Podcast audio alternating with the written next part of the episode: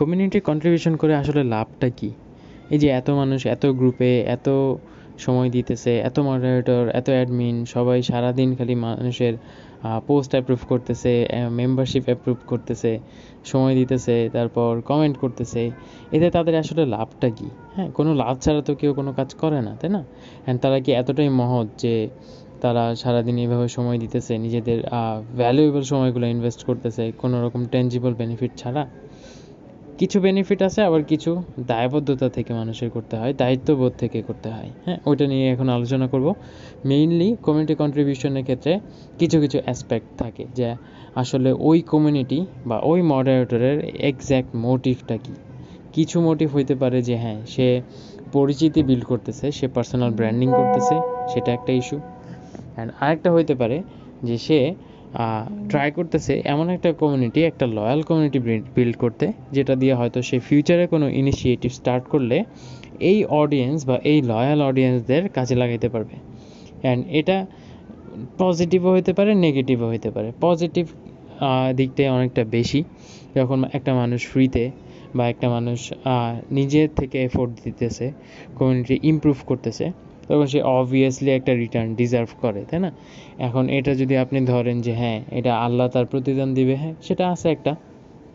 কিন্তু আরেকটা যদি ওয়ার্ল্ডলি বেনিফিট চিন্তা করেন, তাহলে হ্যাঁ এই যে আমার ফলোয়ার বাড়তেছে, আমার অডিয়েন্স বাড়তেছে, আমার সাপোর্ট বাড়তেছে, আমার পরিচিতি বাড়তেছে হ্যাঁ আমি ফেমাস হইতেছি, এটা একটা ট্যাঞ্জিবল বেনিফিট আরেকটা হইতে পারে যে আচ্ছা হ্যাঁ এই মানুষগুলোর মধ্যে হয়তো পোটেনশিয়াল কাস্টমার থাকতে পারে, বা পোটেনশিয়াল এমন এমন মানুষ থাকতে পারে যে, আমার বিজনেসে ইনভেস্ট করবে, তাই না? আমার যখন নেটওয়ার্কিং ক্রিয়েট হইতেছে, আমি যখন এক্সপোজার পাইতেছি, তখন অটোমেটিক্যালি আমার সামনে বিভিন্ন অপরচুনিটি ওপেন হয়ে যেতেছে আমি নতুন নতুন বিজনেস আইডিয়া পাইতেছি, বা নতুন নতুন মানুষের সাথে মিট করতে পারতেছি। এটা আরেকটা ট্যাঞ্জিবল বেনিফিট তারপরে আর কি হইতে পারে? কমিউনিটি যখন বড় হয়, তখন কমিউনিটি আস্তে আস্তে ম্যাচিওর হওয়া শুরু করে আর নতুন নতুন মানুষ ইনভলভড হয়। হ্যাঁ পুরাতন অ্যাডমিনদের জায়গায় আবার নতুন অ্যাডমিনরা আসে। ওরা আবার টেক ওভার করে। এই ক্ষেত্রে কী হইতেছে, নতুন নতুন যারা স্টার্ট করতেছে, ওদের ক্ষেত্রে অনেক হেল্প হয়, জিনিসগুলো আরও অর্গানাইজড হয়ে যায়। অ্যান্ড একটা কমিউনিটির মধ্যে যখন কেউ কিছু করে, ওটা একটু কন্ট্রোলড ওয়েতে হয়। আমি যদি না চাই, আমার গ্রুপের বাইরে কোনো কন্টেন্ট যাবে না।